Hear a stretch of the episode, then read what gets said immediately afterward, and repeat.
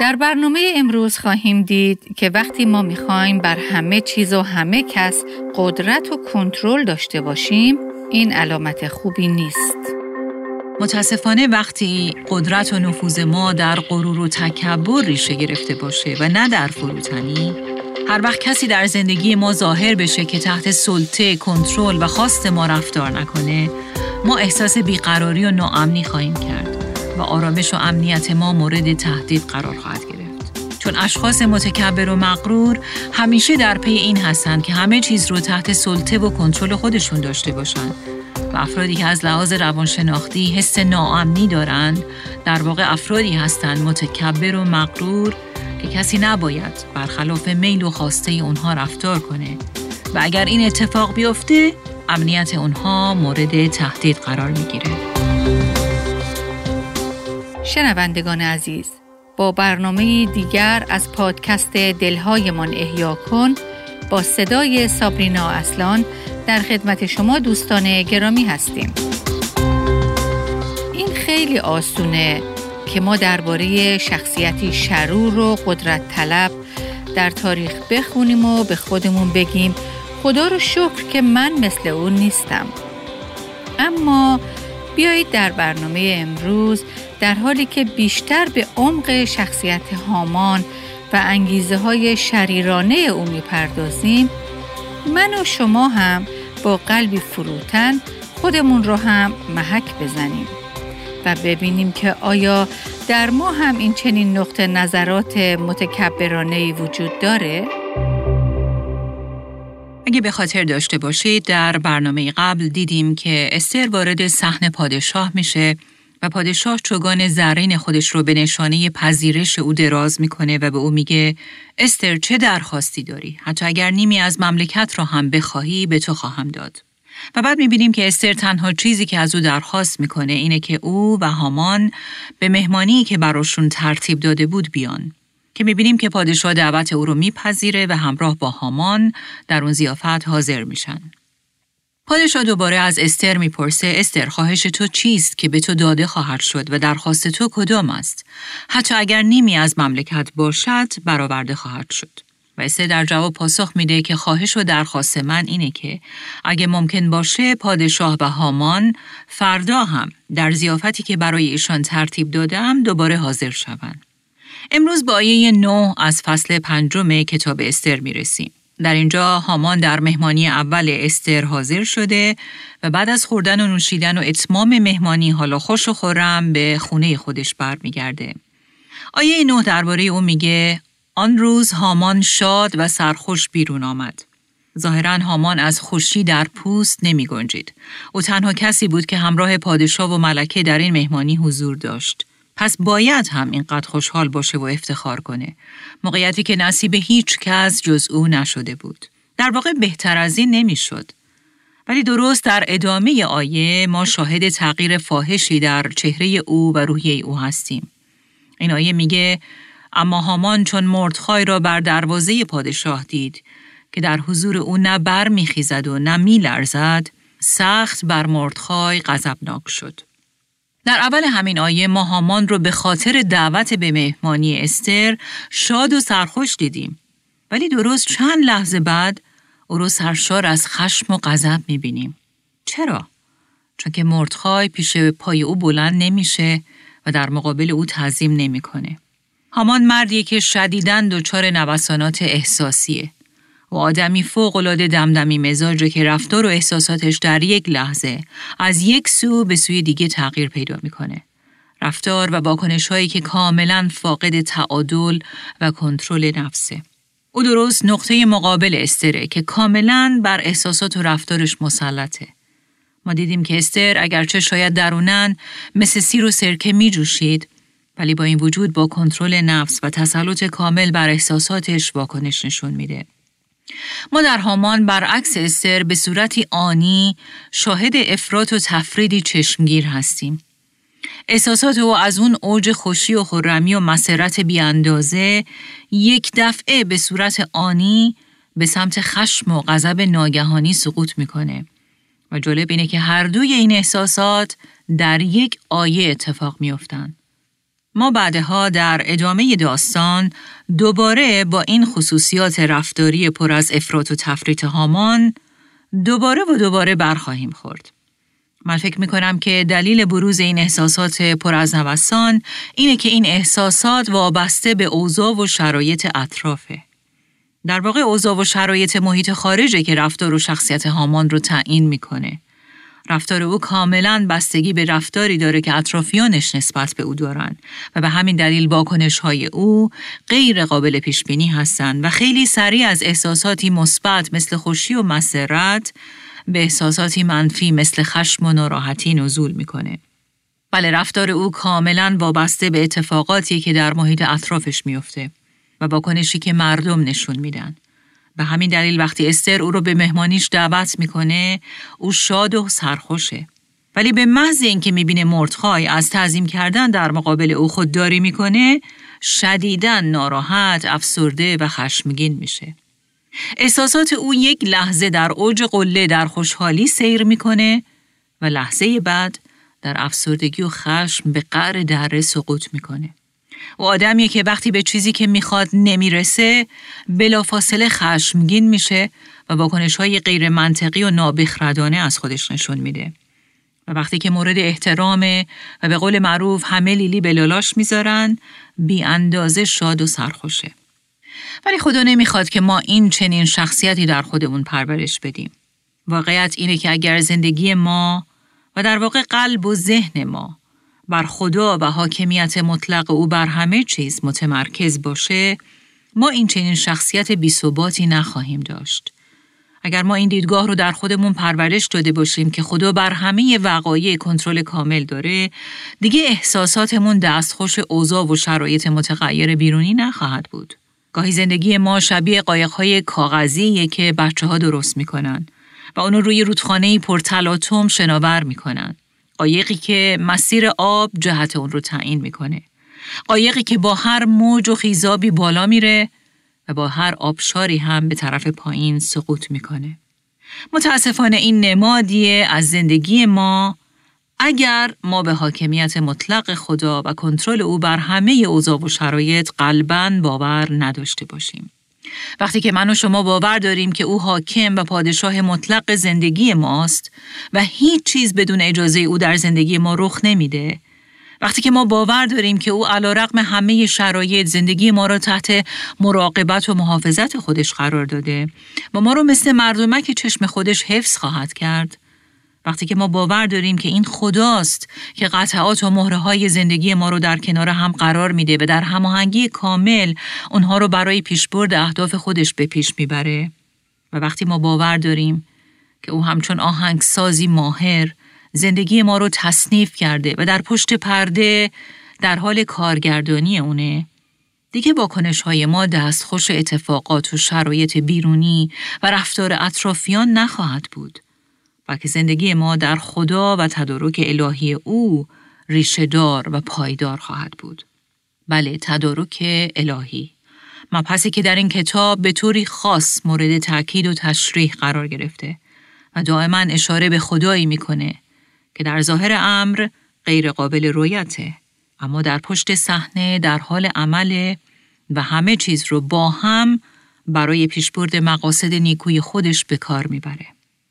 بله عزیزان اگه من و شما به تدارک الهی خدا باور داشته باشیم شخصیتی ناموزون و دمدمی مزاج که با نوسانات اتفاقات اطراف بالا و پایین میشه نخواهیم داشت. حالا بیایید با هم به آیات ده تا دوازده مراجعه کنیم. در این آیات می‌خونیم اما هامان خودداری کرده چیزی نگفت و به خانه رفت. سپس تمام دوستانش را به خانه خود دعوت کرده در حضور ایشان و زن خود زرش به خود ستایی پرداخت و از ثروت بی حساب و پسران زیاد خود و از عزت و احترامی که پادشاه به او بخشیده و اینکه چگونه بالاترین مقام مملکتی را به او داده است تعریف کرد. سپس گفت از این گذشته ملک استر نیز فقط مرا همراه پادشاه به زیافت خصوصی خود دعوت کرد. فردا هم قرار است همراه پادشاه به زیافت او بروم.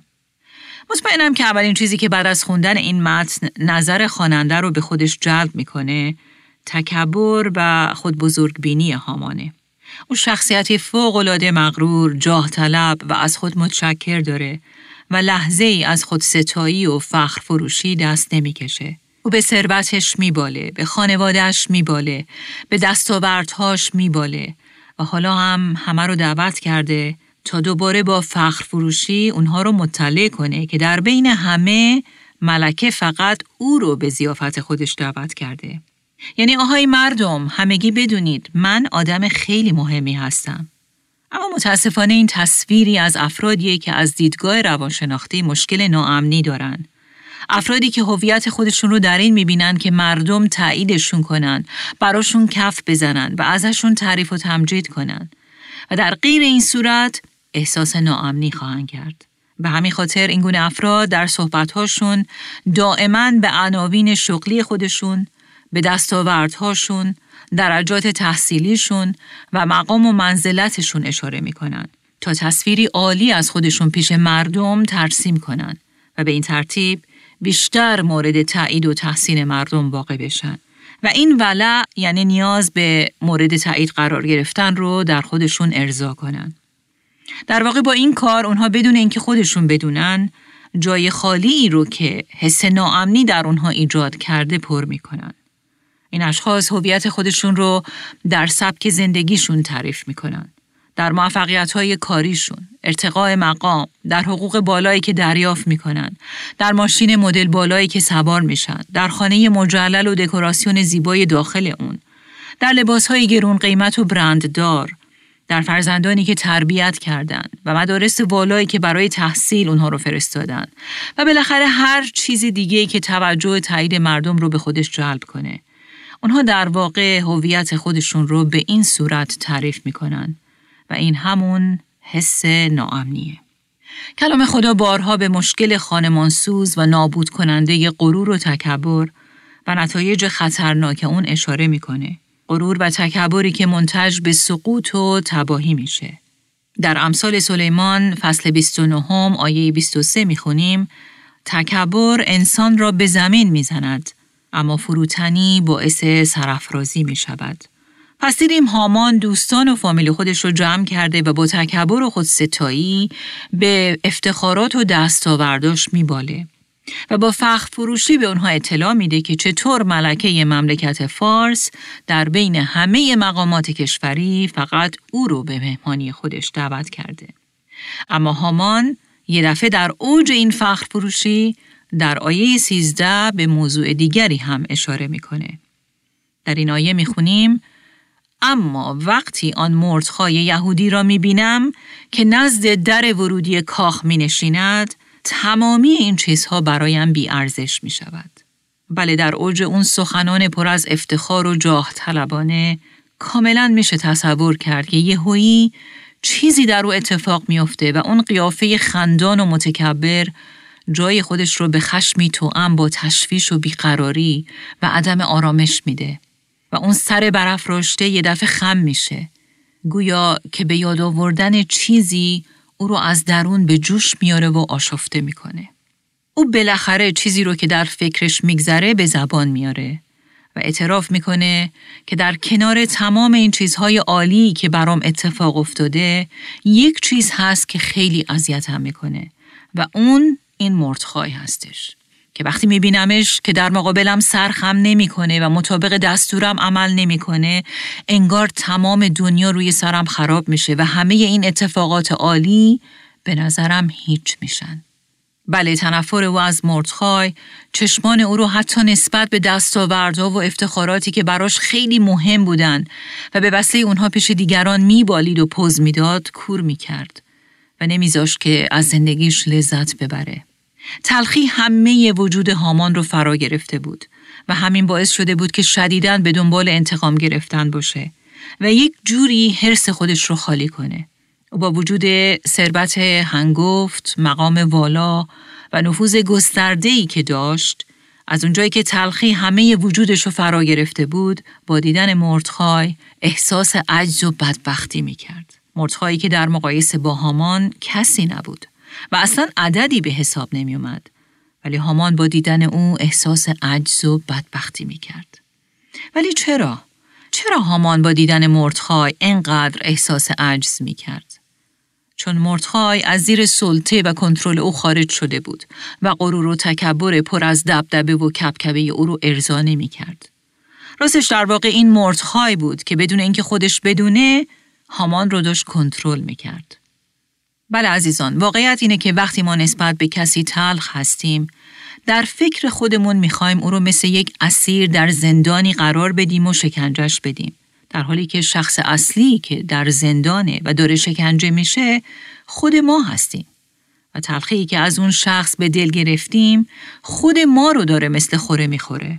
تلخی که چشم ما رو نسبت به همه چیزای خوب و برکات اطراف کور می‌کنه و نمی‌گذاره که از هیچ چیز لذت ببریم. چون دائما اون شخص جلوی چشم ما میاد. در واقع هیچ چیز دیگه ای در فکر خودمون نمی‌بینیم جز او و عملی که او نسبت به ما انجام داده. و در نتیجه سعی می‌کنیم از او کنار جویی کنیم، رابطمون رو با او قطع کنیم، درباره او بدگویی کنیم و به طریقی از او انتقام بگیریم. با این امید که غرور و تکبر جریه دار شده و زخمی خودمون رو التیام ببخشیم. این فرد ممکنه پدر شما باشه، مادر شما باشه، خواهر یا برادر شما باشه، یکی از خیشاوندان شما باشه، مادر شوهر شما باشه، عروس شما باشه، همسر سابق شما باشه، یکی از دوستان سابق شما باشه و بالاخره هر کسی که شما از او تلخی به دل گرفتید. آیا متوجه میشید که چقدر این فرد فکر شما رو اشغال کرده؟ پس این اون شخصه که حالا داره شما رو کنترل می‌کنه. به همین دلیل شما اونقدر در به یاد آوردن دوباره و دوباره اون صحنه ای که اون شخص شما رو آزرده کرده غرق هستید که دیگه هیچ چیز خوب دیگر رو نمی بینید. و در واقع همه چیز خوب اطراف و همه برکات ارزش خودش رو در مقابل چشمان شما از دست میدن. بله عزیزان متاسفانه تلخی چیزیه که باعث میشه که بیشتر از اون که طرف مقابل رو در نظر ما مجازات و تنبیه کنه مثل سمی کشنده خود ما رو به نابودی بکشونه. و ما در موقعیتی قرار می‌گیریم که مثل فیلمی که بخوایم دوباره و دوباره اون رو از اول ببینیم اونقدر بر اون افراد و عملی که نسبت به ما انجام دادن دائما تمرکز می‌کنیم که از هیچ چیز و هیچ کس و حتی برکاتی که خدا به ما داده قادر نیستیم لذت ببریم.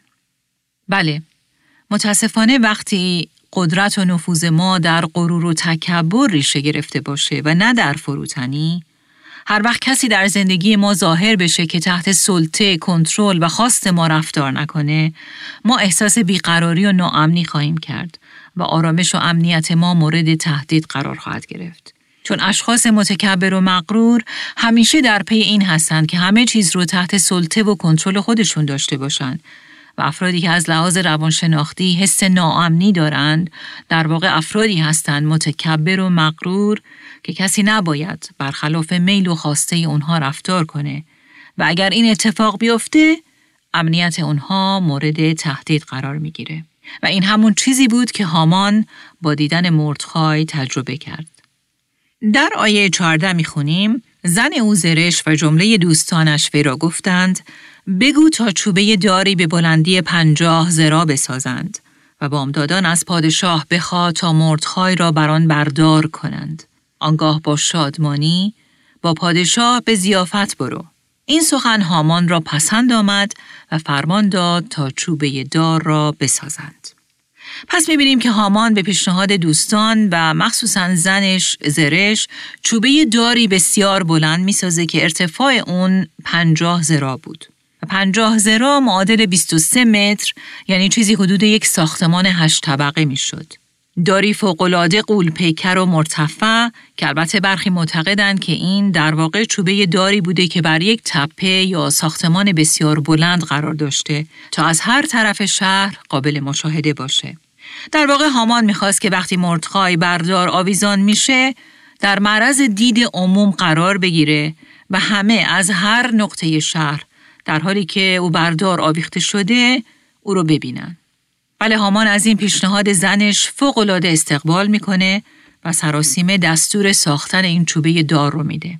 متاسفانه زرش به جای اینکه مثل یک زن حکیم شوهر خودش رو تشویق کنه که درست فکر کنه و درست تصمیم بگیره برعکس آتش تکبر و تلخی درون شوهرش رو شعله برتر می‌کنه و روحیه انتقامجویی او رو بیشتر آبیاری می‌کنه و در این زمینه پیشنهاداتی هم به او میده. پیشنهاداتی خیلی شریرانه تر از اونچه حتی به فکر خود هامان خطور می‌کرد. بله این زرش همسر هامان بود که پیشنهاد ساختن چوبه داری عظیم و جسه برای مردخای رو داد. عزیزان من و شما چه مشورتی به دیگران میدیم؟ مشورتی حکیم و خداگونه که آتش خشم و انتقام رو در دیگران خاموش می‌کنه یا مشورتی نابخردانه و شریرانه که شعله های افکار تلافی جویانه و متکبرانه رو در اون افراد شعله برتر می‌کنه و بیشتر به اونها دامن می‌زنه.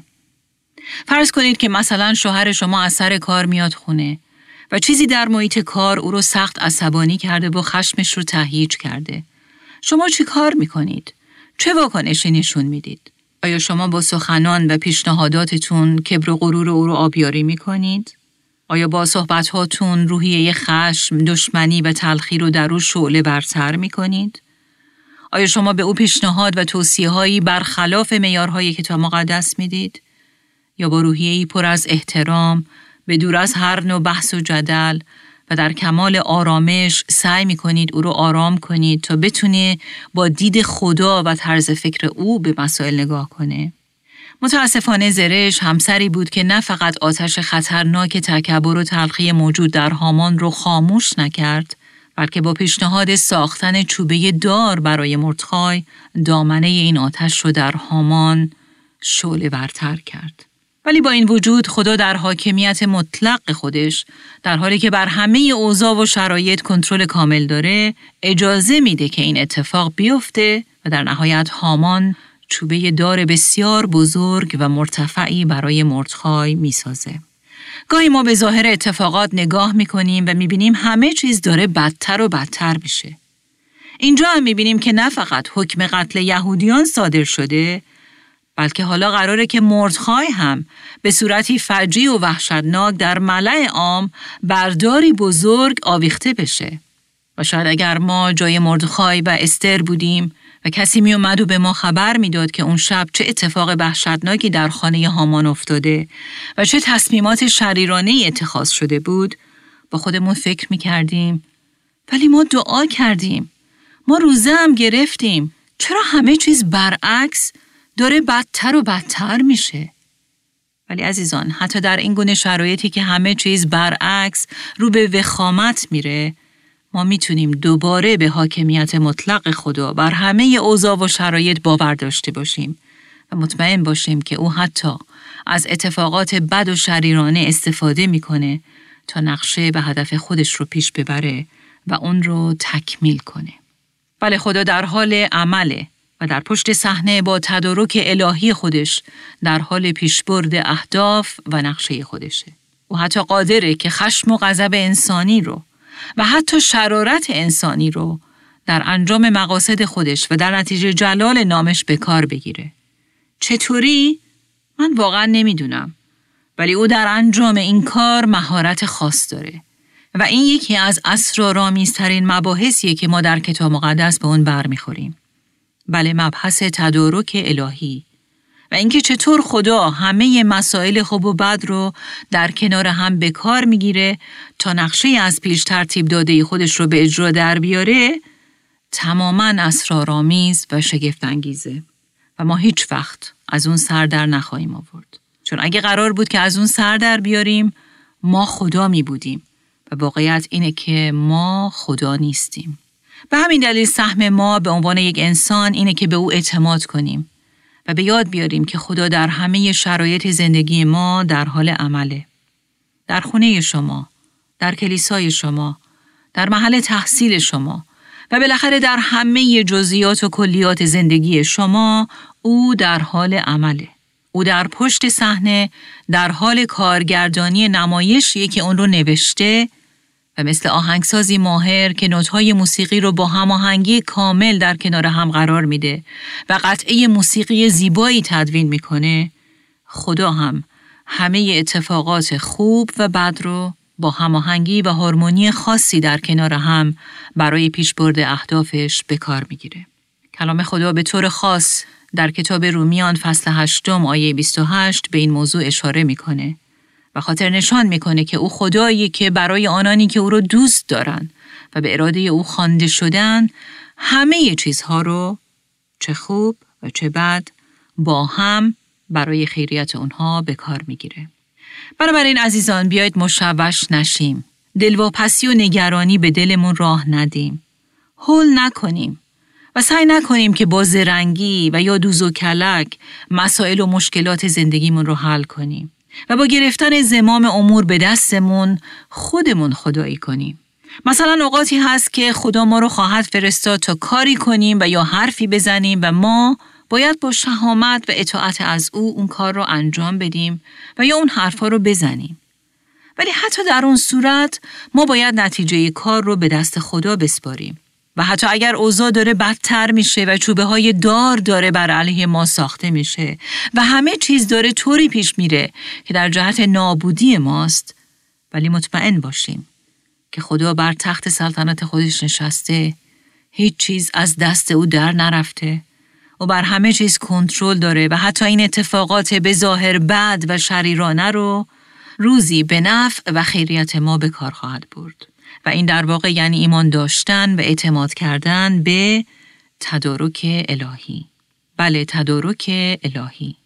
مبحثی بسیار مهم که به مراقبت و نظارت دقیق خدا بر همه مخلوقات و کائنات اشاره می‌کنه و این شامل مراقبت و نظارت دقیق و پر از محبت او بر همه جزئیات و کلیات زندگی من و شما هم هست.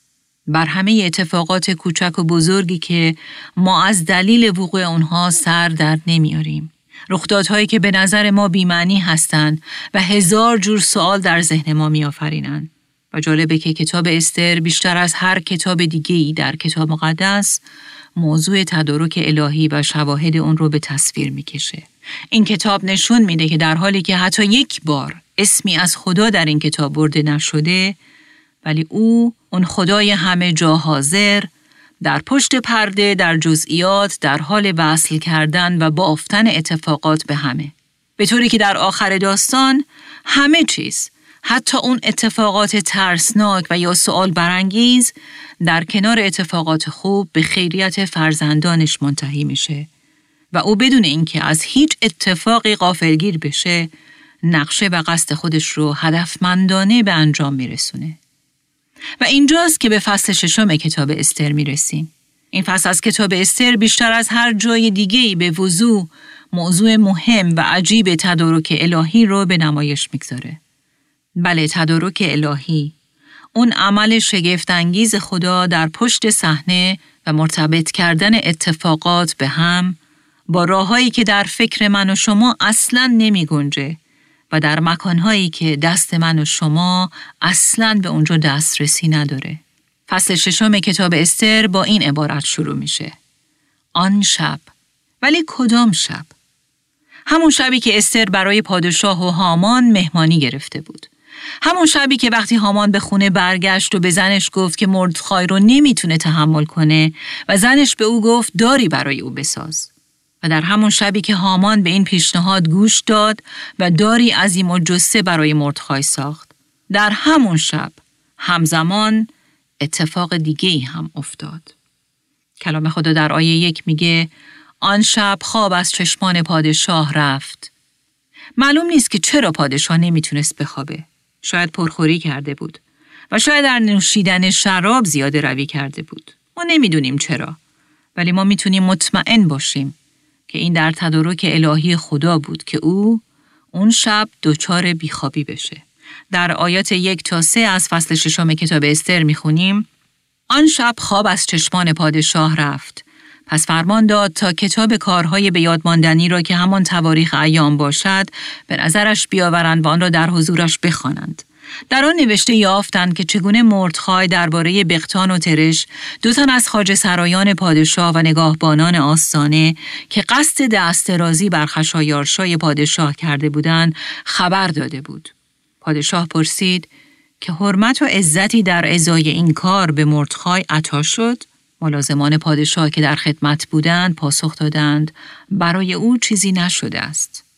در اینجا ما می‌تونیم موضوع تدارک الهی رو به صورتی دقیق تر مشاهده کنیم که چطور یک سری اتفاقات نامربوط و به ظاهر بی اهمیت به صورتی باور نکردنی و شگفتانگیز در کنار هم قرار می گیرن.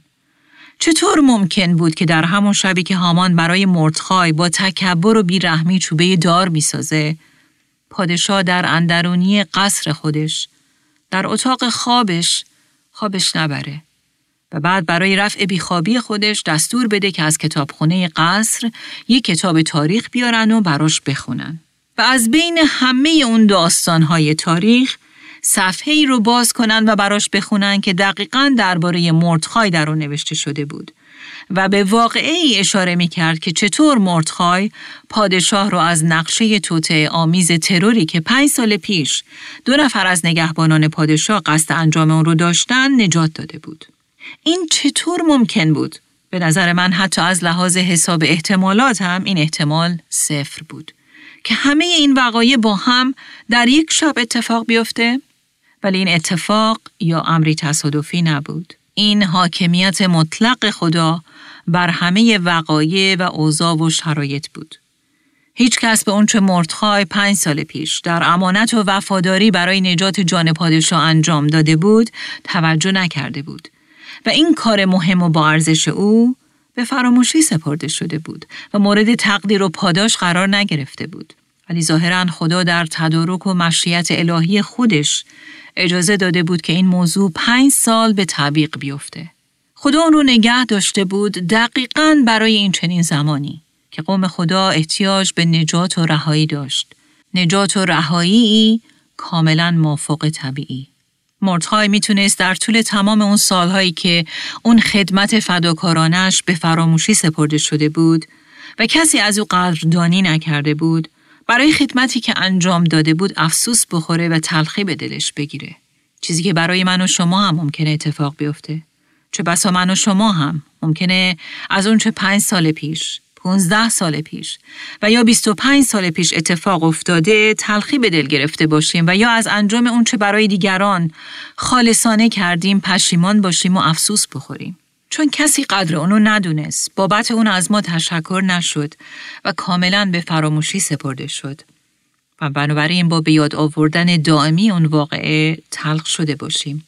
ولی عزیزان بیایید این حقیقت رو به خاطر داشته باشیم که خدا فراموش نمی‌کنه او بی نیست و در تدارک الهی خودش در وقت خودش و با راه های عجیب خودش اون خدمتی رو که شما کردید برای انجام کاری بس بزرگتر آشکار خواهد کرد و به کار خواهد برد. پس در آیه چهار می‌خونیم پادشاه گفت چه کسی در صحنه است؟ در همان زمان هامان تازه وارد صحنه بیرونی کاخ شاهی شده بود تا درباره بردار کردن مردخای بر چوبه داری که برایش فراهم آورده بود با پادشاه سخن گوید. در اینجا هم دوباره با اتفاقی برمیخوریم که تصادفی یا شانسی نبود بلکه دوباره در تدارک الهی خدا جا داشت. دقیقا درست در اون لحظه که پادشاه می‌پرسه چه کسی در صحنه است صبح زود هامان وارد صحنه پادشاه میشه و این یکی از اتفاقاتیه که نشون میده خدای ما خدای لحظه هاست. اگه هامان یک ساعت دیگه وارد قصر می‌شد چی؟ در اون لحظه پادشاه از کسی دیگه ای جز هامان می‌پرسید که به نظر تو از کسی که سزاوار تشکر و پاداشه چطور باید تقدیر کرد؟ بله درست در اون لحظه و نه مثلا یه ساعت و دو ساعت دیگه در همون لحظه این هامان بود که وارد حضور پادشاه شد چون در غیر این صورت کس دیگه ای جز هامان پاسخ این سوال پادشاه را می‌داد. احتمالا هامان هم تمام شب و نخوابیده بود. تا صبح زود پا بشه و سریع به قصر پادشاه بره و پیشنهاد دار زدن مردخای رو فوراً با پادشاه در میان بذاره. بنابراین حالا او صبح زود با این نیت وارد صحن میشه. ولی قبل از اینکه او دهانش رو باز کنه و در مورد مردخای شروع به صحبت کنه در وقت دقیق خدا اون خدایی که خدای لحظه هاست پادشاه یه دفعه وارد صحبت میشه و در آیه 6 از هامان می‌پرسه با کسی که پادشاه راقب به تقدیر از اوست چه باید کرد؟ در برنامه آینده بیشتر به ادامه این داستان خواهیم پرداخت. ولی به نظر من نکته مهمی که کلام خدا از اشاره به این جزئیات دقیق می‌خواد به من و شما بیاموزه اینه که خدا بر همه وقایع حاکمیت مطلق داره. بر همه تصمیمات، تصمیمات مهم و سرنوشت ساز افراد و در این حال تصمیماتی که به ظاهر بی اهمیت و پیش و پا افتاده هستند. او بر وقتها و زمان وقوع رویدادها تسلط و احاطه کامل داره. بر لحظه ای که اون اتفاقات روی میدن به طوری که حتی یک دقیقه دیر یا زود نمیشن. و از طرف دیگه اتفاقاتی که به نظر ما میبایستی خیلی زودتر به وقوع میپیوستند ولی سالها به تعویق میافتند و یا در اونها تأخیر صورت گرفته. و اینها همگی به موضوع مهم تدارک الهی اشاره می‌کنه. اعمالی که گاهی اون رو ما با چشم خودمون می‌بینیم و گاهی هم کاملا از برد دید ما پنهان هستند. وقایعی که کاملا خارج از کنترل ما در اندرونی های قصر پادشاهان اتفاق میافته. تصمیماتی که بدون اینکه حتی روح ما از اون خبر داشته باشه دشمنان ما برای ما اتخاذ می‌کنن. در جاهایی که ما اصلا به اونها دسترسی نداریم و در زمانی که ما در خونه خودمون بیخبر از همه جا سرمون رو روی بالش گذاشتیم و خوابیدیم. ولی خدا اونجاست. خدا میشنوه. خدا می‌بینه و در تدارک الهی خودش در پشت پرده به جهت خیریت ما برای انجام نقشه و هدفی که در مد نظر داره در حال عمله و این اون حقیقت شگفتانگیز و اسرارآمیزیه که باید ایمان و اعتماد ما رو بر خدا زیاد کنه و حالا با نگاه به این واقعیت من می‌خوام از شما دعوت کنم که با نگاهی به گذشته وقایع زندگیتون رو مرور کنید و سعی کنید آثار دست تدارک بیننده خدا رو در زندگیتون ردیابی کنید. شاید بهتر باشه که این وقایع رو در جای یادداشت کنید. در این صورت اونها رو جلوی روی خودتون خواهید داشت و عملا خواهید دید که او چطور در تدارک الهی خودش اتفاقات خوب و بد زندگی شما رو به هم مرتبط کرده تا نقشه و مقاصد خودش رو در زندگی شما به پیش ببره. و این من و شما رو در حوادث پرچالشی که امروز با آنها گریبان گیر هستیم و یا در آینده با آنها روبرو خواهیم شد کمک خواهد کرد تا در بنبست های تاریک زندگی و شرایط بقرنج و سردرگمی ها مطمئن باشیم که خدا ماورای سطح دید و فهم ما در حال عمله و با تدارکات از پیش ترتیب داده خودش داره نقشه نیکوی خودش رو در زندگی ما به کمال میرسونه. و عزیزان روزی خواهد رسید که پس از گذر سالها شما به امروز نگاه خواهید کرد و خواهید گفت بله خداوند با امانت و وفاداری در زندگی من عمل کرد. او دقیقا می‌دونست که چه کار می‌کنه. او می‌دونست که چطور قطعات زندگیم رو درست در کنار هم قرار بده. قطعاتی که هر یک به خودی خودش بی مفهوم و پر از هزار تا سوال و سردرگمی بودند. قطعاتی که خیلی از اونها پر از درد و جراحت بودند. ولی حالا می‌فهمم چرا خدا اجازه داد تا مثلا فلان شخص منو آزرده و دردمند کنه. او می‌دونست چرا باید این اتفاق در زندگی من بیفته. او می‌دونست که چرا من باید در این خانواده و در این کشور به دنیا بیام و با این شخص ازدواج کنم. او می‌دونست که چرا باید این چنین فرزندی به دنیا بیارم. او می‌دونست که چرا مثلا موفق به خوندن فلان رشته نشدم و یا برعکس چرا به چنین مقام و منزلت شغلی و اجتماعی دست یافتم؟ و بالاخره هزار جور اتفاق خوب و بد و وقایع خوشایند یا دردآوری که او در تدارک الهی خودش اجازه داد تا در زندگی ما در کنار هم اتفاق بیفتند. و در نهایت عزیزان به یاد داشته باشیم که کتاب استر دوباره و دوباره به ما یادآوری می‌کنه که اگرچه شما در حال حاضر قادر به دیدن دست قابل رویت خدا در زندگیتون نیستید ولی مطمئن باشید که تدارک الهی خدا در همه اوضاع و شرایط خارج از درک و فهم شما در زندگی شما در حال عمله و خدا همه اتفاقات بد و خوب زندگی شما رو در کنار هم در جهت خیریت شخص شما به کار می‌گیره.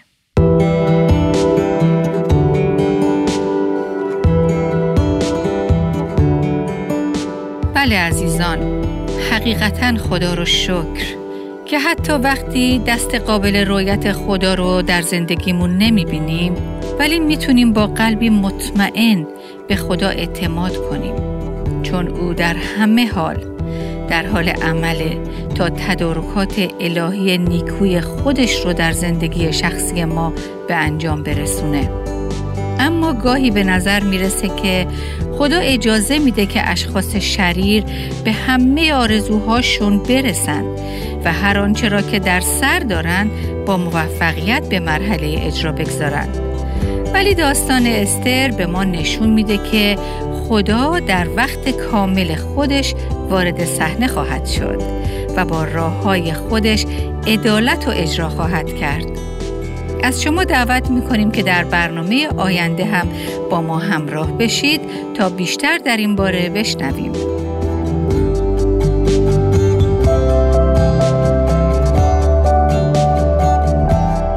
آنچه در این برنامه ها به سمع شما شنوندگان گرامی می رسد، تعالیم نانسی دیماس بولگموت با صدای فارسی سابرینا اصلان است. ترجمه و تهیه این برنامه ها حاصل همکاری دو مؤسسه دلهایمان احیا کن و راستی می باشد. برای شنیدن یا بارگزاری سایر برنامه ها می توانید به تارنمای دلهایمان احیا کن مراجعه کنید.